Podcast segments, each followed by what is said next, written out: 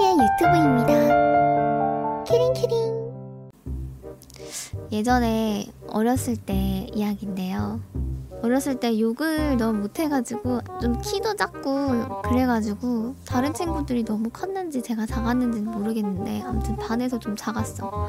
근데 어떤 친구하고 시비가 붙었는데 말싸움으로 이기고 싶었거든요.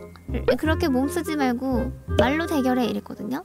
그래가지고 그래 이렇게 하는 거예요. 근데 제가 특징이 뭐냐면 남하고 뭔가 화가 나면은 말이 안 나오는 타입? 그러니까 일단 눈물이 날 것 같고 막 그런 거 있잖아. 막 말을 하려 그러는데 막 눈물이 나오는데 막 머릿속에서 말은 재생이 되고 있는데 아, 아무튼 그래요. 하, 그래가지고 막 그런 거 있잖아. 어떻게 싸우냐면은 근데 뭐 어쩌고저쩌고 막 그렇잖아 근데 어쩌라고? 근데 어쩌라고 막 이랬어요 그러면서 막 울먹울먹 했지. 근데 어쩌라고 계속 그러니까 너는 근데 어쩌라고밖에 말을 못해? 뭐 이렇게 하는데 어 진짜 할 말이 없는 거야. 그럼 아씨 어떡하지? 그렇게 하고 있었는데 언니가 되게 말싸움도 잘하고 그때 당시에는 몸싸움도 되게 잘했거든요.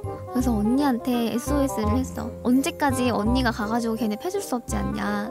너도 네 말빨을 길러야 된다 이러는 거야. 그래서 언니한테 욕 강의를 들었는데 언니가 욕을 해보라 그랬거든요.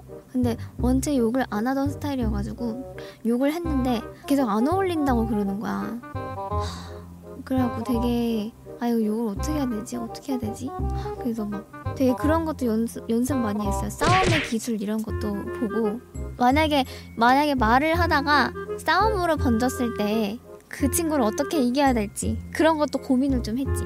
그래서 그렇게 고민하는 시간들이 있었는데 막 연습을 했는데 막상 그렇게 연습하고 그 다음부터는 왠지 그 다음 학년으로 넘어가면서부터 애들이 성숙해져가지고 머리가 컸는지 더 이상 싸움은 하지 않더라고요.